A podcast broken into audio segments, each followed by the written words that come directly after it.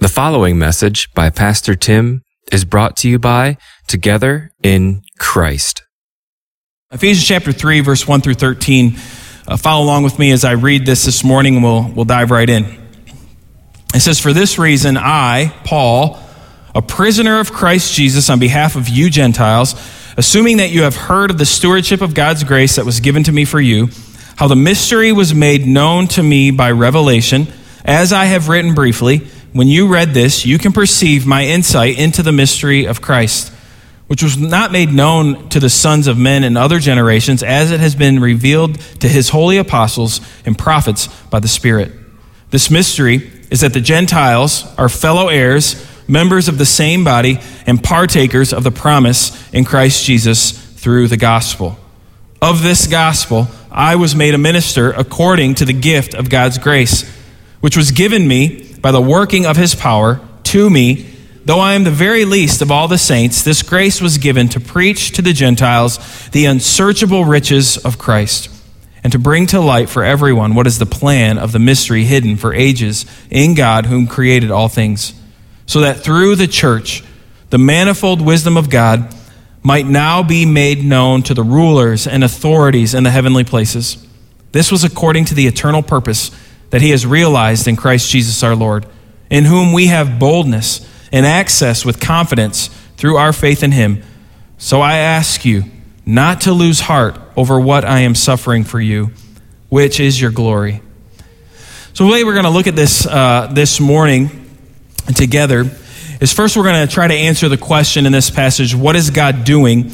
How is God doing this? But also then, what are the ramifications of this? And so we're going to take our time to go uh, through that uh, today. First question is, what is God doing? I think we see the answer to this in verses 1 through 6. And the answer is, He's revealing Himself to a broken world. That is what God is doing. That is what God has been doing. History seems to play out in two ways. And we see it as two ways. Uh, when I would go to school, I would learn about what I'm going to call secular history. I would sit in history class and I would, I would learn about all the things that have happened throughout our history. I remember having history class focused just on Michigan in a certain grade. Then I'd have class focused on the United States or then world, all these different things. Uh, we had these different classes. But then I would come to church and I would seem to learn about a different history all of a sudden. I would learn about something totally different where I wasn't hearing about the same history I was hearing about in school. It was something different. And when I went to school, I didn't hear about the history that I was learning in church. There seemed to be these two, these two separate histories, and oftentimes people seem to think about it in that way. We can easily think about it that way. Yet, what we see in the Bible is we see that the Bible uh, plays a huge part in history. Uh, no, whether you go to the secular or in the church, I mean, even the way that we designate our time is according to Scripture, before Christ, and then AD, according to our Lord. And so it actually, the Bible, of course, has played a very important key role in history. The Bible actually points out that all of the past, all of the present, all of the future hinges on God and His Word. And that's something important for us to remember. That's something that we have to think about. All of history hinges on God and His Word. It is all wrapped up in this. And one of the things that I think we see mankind doing, in fact, I'll say I think it is the thing we see mankind doing, is mankind is trying to reconcile ourselves, themselves, with all things. That is what man is trying to do. We continue to try to reconcile ourselves to something. Uh, some people don't have an answer for what they're trying to reconcile themselves to or what they're trying to work towards, but we're all trying to work towards something. All of history is doing that greatness, power, money, esteem, whatever it might be. We're trying to do this. And so, what the Bible does is the Bible shows us that history has always been and always will be about God revealing himself to a broken people, revealing himself to a broken world. And we see this right off the bat in Scripture. Because when we go to Genesis, Genesis chapter 3, verses 8 through 13 is what I'm going to read for you here in a moment. You don't have to turn there if you don't want, you can just listen. But what we see happening here in this garden is we see sin coming into the world, and as a result, we see an alienation happening between man and God, but also man and man, between mankind. And so, Genesis chapter 3, verses 8 through 13, this is what it says. And they heard the sound of the Lord God walking in the garden in the cool of the day. And the man and his wife hid themselves from the presence of the Lord among the trees of the garden. But the Lord God called to the man and said to him, Where are you? And he said, I heard the sound of you in the garden, and I was afraid, because I was naked, and I hid myself. He said, Who told you that you were naked? Have you eaten of the tree which I commanded you not to eat? The man said, The woman who you gave to be with me, she gave me fruit of the tree, and I ate it. Then the Lord God said to the woman, What is this that you have done? The woman said, The serpent deceived me, and I ate. Right away after sin comes into, comes into the world, we see alienation taking place all over. But between God and Adam, we see an alienation because of nakedness.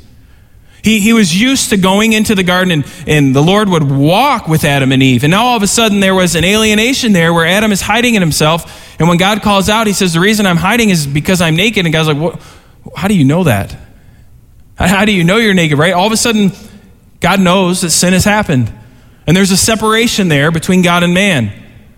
But then when God presses Adam a little bit, what does Adam do? Because of his sin, he alienates himself from his wife. It's that woman you gave me. She gave me food to eat. She, she gave this to me. And now, because of sin, there is an alienation between husband and wife, and really, it's an example of an alienation between mankind. Well, then, when God works his way down the ladder a little bit, he goes to Eve, doesn't he? And what does Eve say? It's that creation that you made. It's because of your creation that I sinned. It, it, it's, it's creation. So now we see an alienation, not just between man and man, not just between man and God, but we see an alienation between man and creation and nature, just in general. We see an alienation there because of, because of sin. And so what we do is we find all of ourselves very early on in Genesis and still even today that we all are our own little individuals on our own little island of innocence. And because of our innocence, we are alienated from everybody else because I'm not as bad as them. In fact, they're horrible. I'm good. And so we all live on our own little island of alienation, all by ourselves, and nobody's allowed to creep in. And so we see very early on that brokenness and alienation actually was not meant to be. This was not the purpose in creation. This is not how it was set forth. When God said all is good, it wasn't broken and there was no alienation at all. And so, what we see in the rest of Scripture is we see God solving this problem because man cannot solve it. We try to solve it. We learn this in our history books. We try to solve this problem of how to reconcile everything back, and it's just not possible for us to do. And so, in the passages that we read, we see that God has done this. God has solved our alienation problem, and He has done it through His Son, Jesus.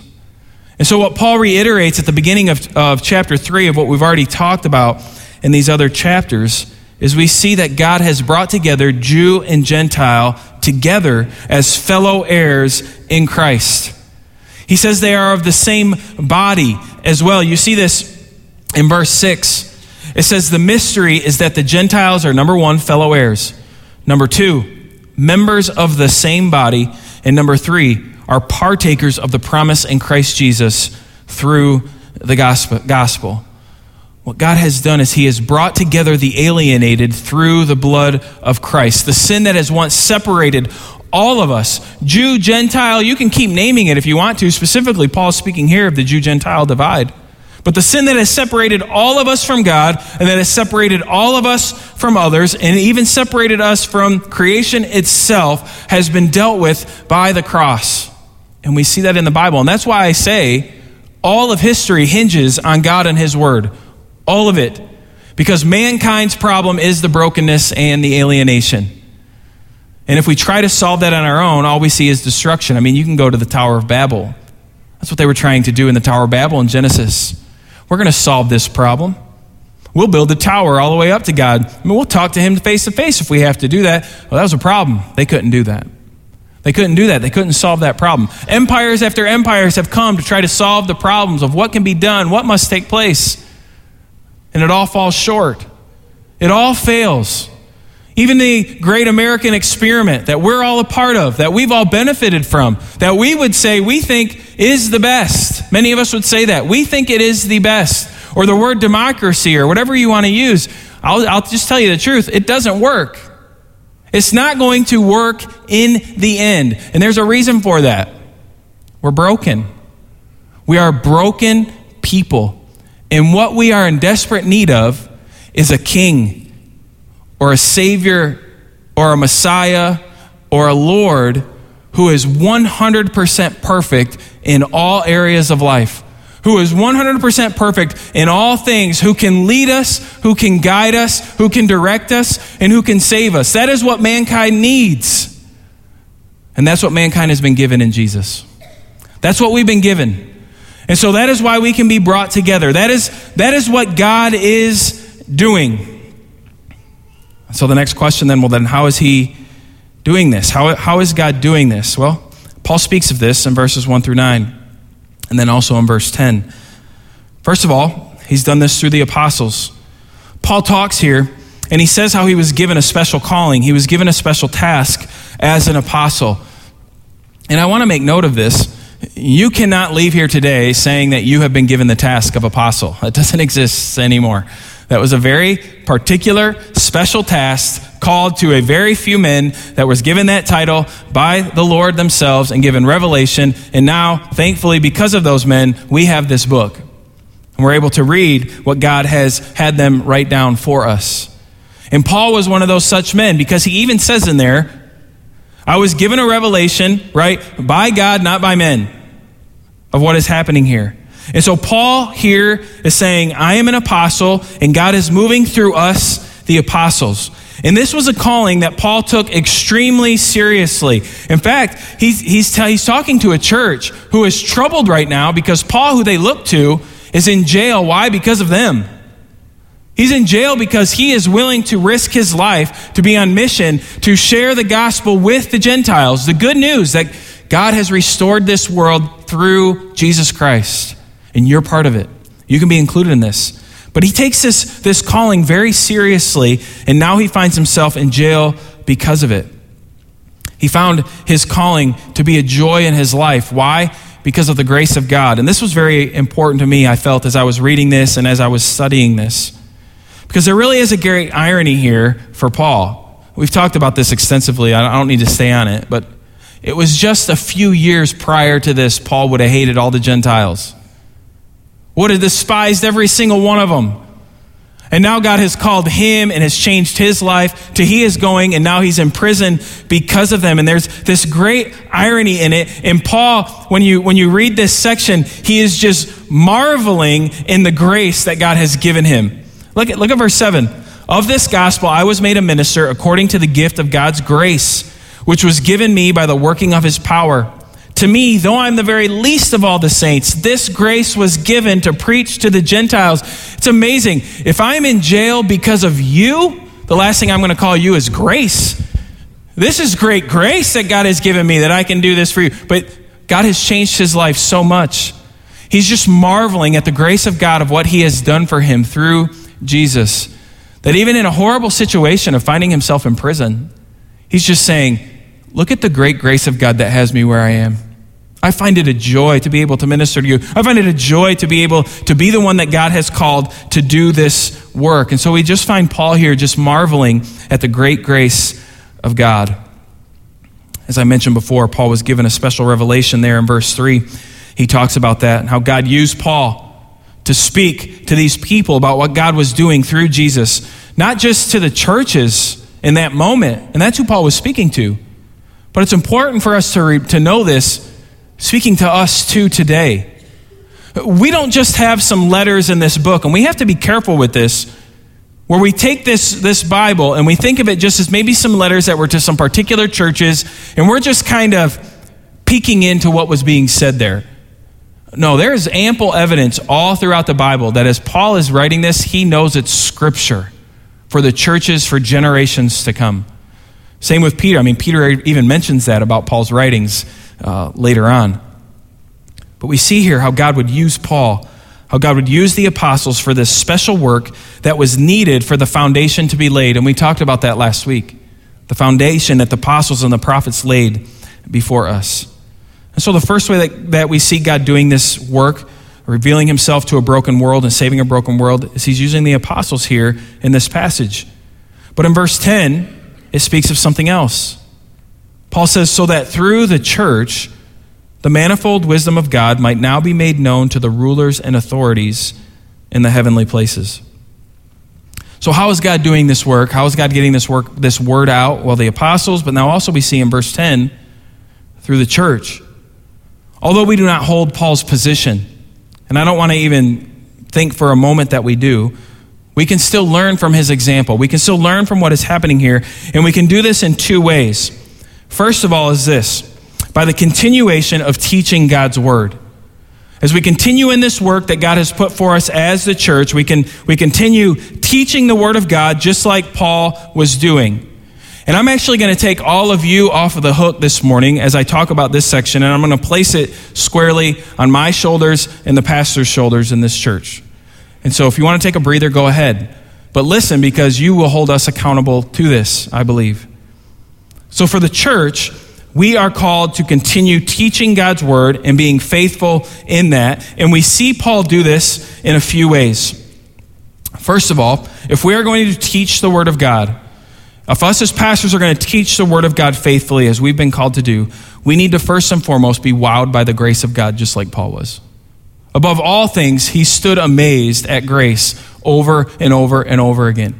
Kind of being like, I can't imagine by God's goodness I'm here. this is unreal that God would do this for me, to put me here. Now, you remember, he's in jail. But to say, for Paul, thinking about, I was going in this direction. I thought I was living just zealously for God, just on fire for God, going in this direction. Then all of a sudden, I have this encounter on this road with, with God, with the Lord. And what did he do? He changed it drastically to where I'm no longer going that way, I am now going this way. And I thank God for that because Paul knew that his way led to destruction. It led to destruction, and it is only by God's great grace that he had set Paul straight and put him on an actual mission for him, for God. And so Paul is just amazed by this. And I believe pastors need to continue to be amazed by the grace of God, not just in word, but in deed and in action. The second thing that is important for those who are going to teach God's word is you need to understand the message of Christ. If you're called to teach it, you should know it. It is very scary for me every week to come up here and to think of the passage that tells me you will be judged off of what you teach. What you preach in this pulpit in a moment, you will be judged for every single thing you say and how you lead my people.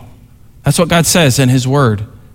And so, if I'm going to stand up here and to teach God's word, I better know God's word. I better say it and study it and understand it and grasp it and then do my best to relay it to you, that which I have seen and heard and taught and understood. And so we need to know it. And, it. and it's so important because of verse 8 of what Paul says when he's talking about the Word of God. He talks about it as the unsearchable riches of Christ the unsearchable riches of Christ. If there is anything in all of history that I could give you that could be given to this world, the best thing that can be given is the unsearchable riches of Christ. And what the church has been given, the task that the church has been given, and what pastors have been given, is to stand in pulpits and to declare that to people, to share that with people. And so it is an important, important task. My heart was actually broken this week as I was in a meeting with pastors. And I come to find out that there are some pastors who don't want to associate with churches whose pastors have went to school because they think education is bad. They think education is wrong. And so when you talk to these pastors, say, well, then what do you do when you preach? I just go up and I read, and whatever the Holy Spirit tells me to say, I'm going to say. That's a problem. That's a problem. I have an issue with that. If this is the unsearchable riches of God and you tell me you don't want to study it, you tell me you don't want to know what it actually says, you're just going to pick and choose some verses and then rant and rave about it, I don't want to be associated with you. I can't be in connection with you because the Bible tells me something drastically, drastically different here. That I am held accountable for everything I teach. And it is the greatest thing to actually teach about. And so then I must know it. And on top of that, I think verse 9 speaks to this. Paul says, and to bring to light for everyone what is the plan. It is then my job as I stand here and preach And it is your job, if you're going to stand and teach God's word, to be able to bring to light the message of Christ, to be able to explain it in a way that is understandable, to be able to teach it in a way that people can grasp, can understand, and can know.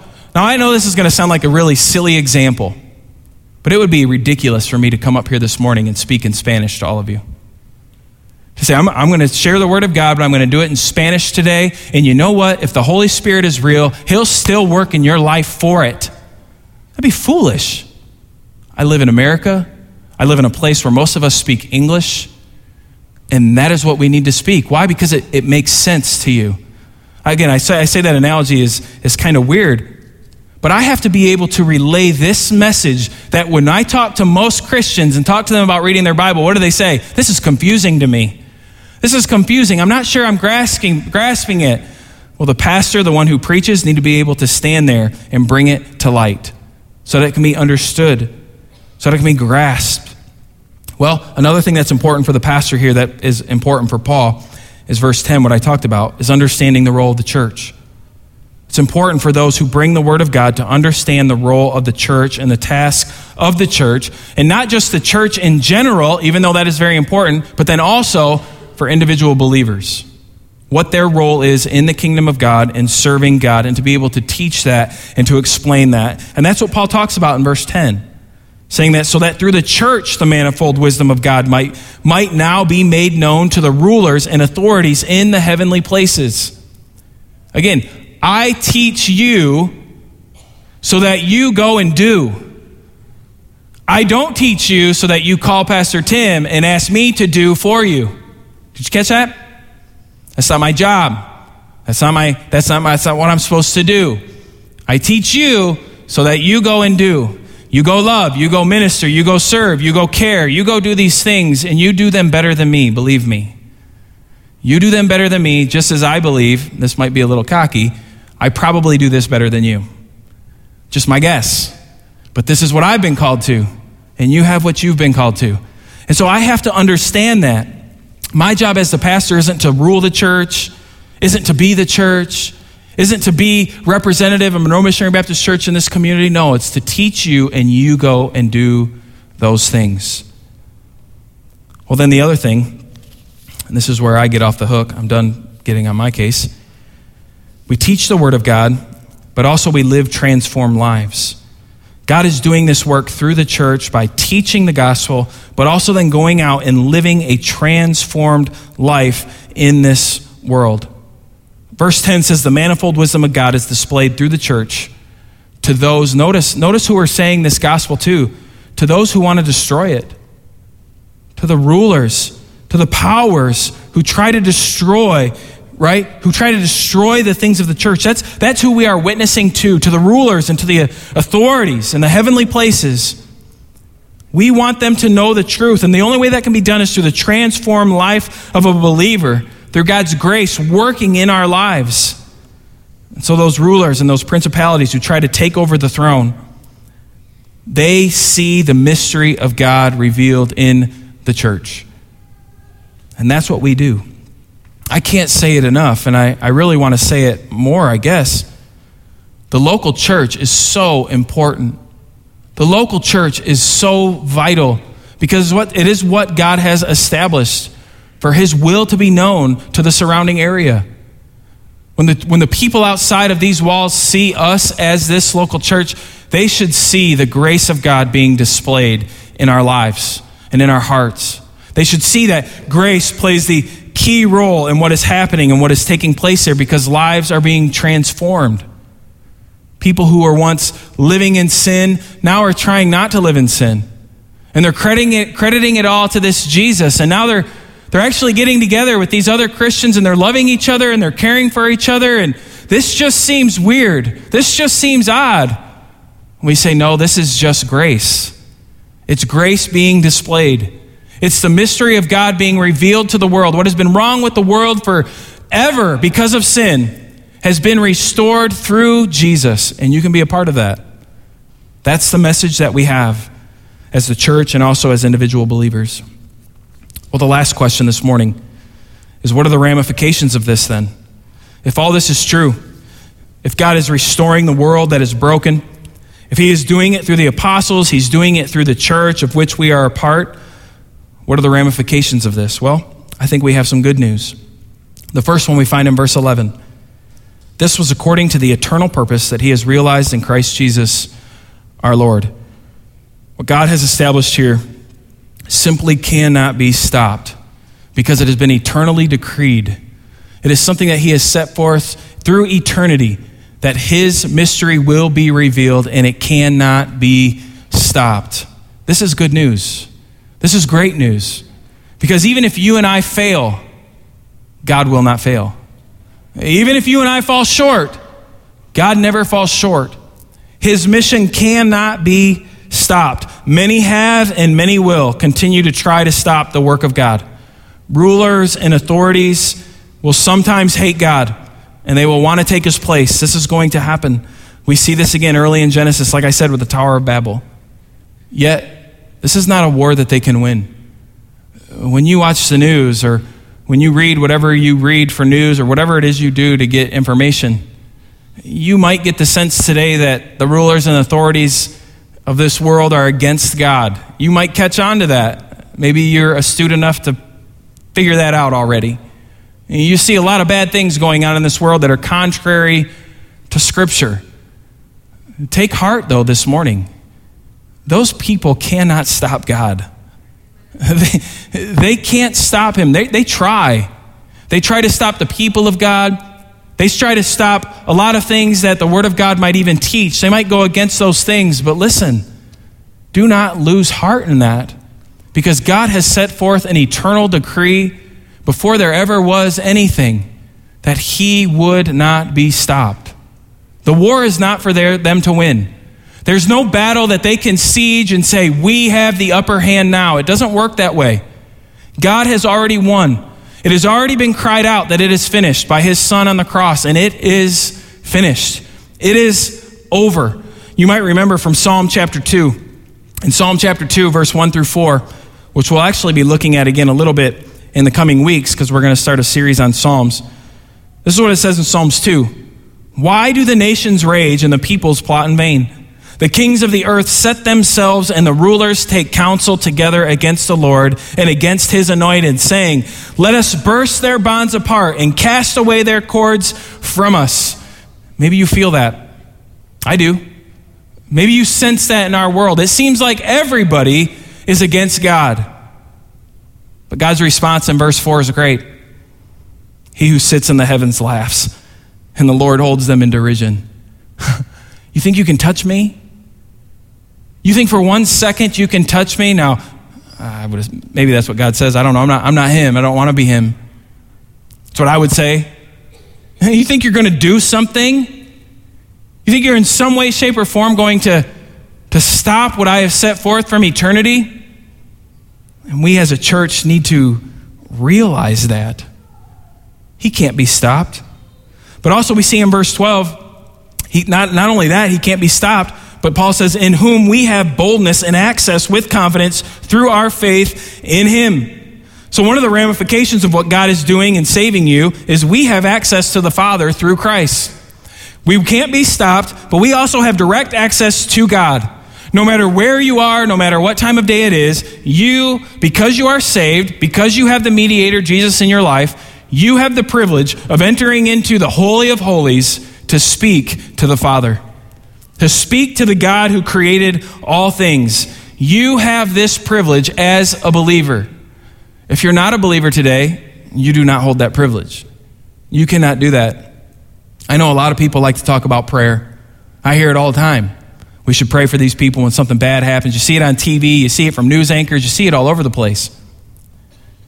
If God is not your God, you don't have access. That's for the church. That's the ramifications of grace in your life. That is a privilege that you have as a believer. As one who's been saved by God's grace, you have the privilege to be able to go to the Father and not just to go to Him, but to know that He loves you and cares for you as He hears you and listens to you. He loves speaking to you, He loves when you speak to Him. And he cares for you. You're not an enemy of his. You're not at war with him. You are at peace with him. You have your brokenness has been healed because of Christ. And you get to go to him and you get to speak to him. And this is the truth of boldness as well, which we see next. Paul says in verse 12 that we can have boldness, in whom we have boldness and access to the throne. All throughout the New Testament, when we see churches being talked about, we see boldness connected to it. Boldness needs to be a characteristic of a church. In Acts chapter 4, verse 29, it says this And now, Lord, look upon their threats and grant to your servants to continue to speak your word with all boldness. This is right after they've been busted out of jail. And they pray, Give us more boldness. I would think you had enough. It sent you to jail. Good job. You did your part. You have a special place in heaven, maybe. I mean, you went to jail for Christ. They get out of jail and they say, Give us boldness for you. It seems oftentimes in the New Testament church, they don't care too much about their safety. They don't seem to care too much about worldly things. They don't complain too much about what's happening maybe in the church. What they pray for often and almost always is boldness to share the gospel no matter what the situation. Boldness to be faithful to Christ no matter what situation they find themselves in. And today, we as a church need to be of the same mind. The ramifications of the gospel, if what God is doing and how He is doing it, if all this really is true, if all of history hangs on Jesus and Jesus and everything about Him is true what we've been talking about, then I need to have complete boldness to let people know this truth, no matter what might happen. Everything is all about Jesus, all the time, no matter what might happen to me here. No matter what the ramifications of the world are, I don't care because I know the ramifications of what God has laid in my life. And so then, lastly, Paul ends in verse 13, encouraging this church.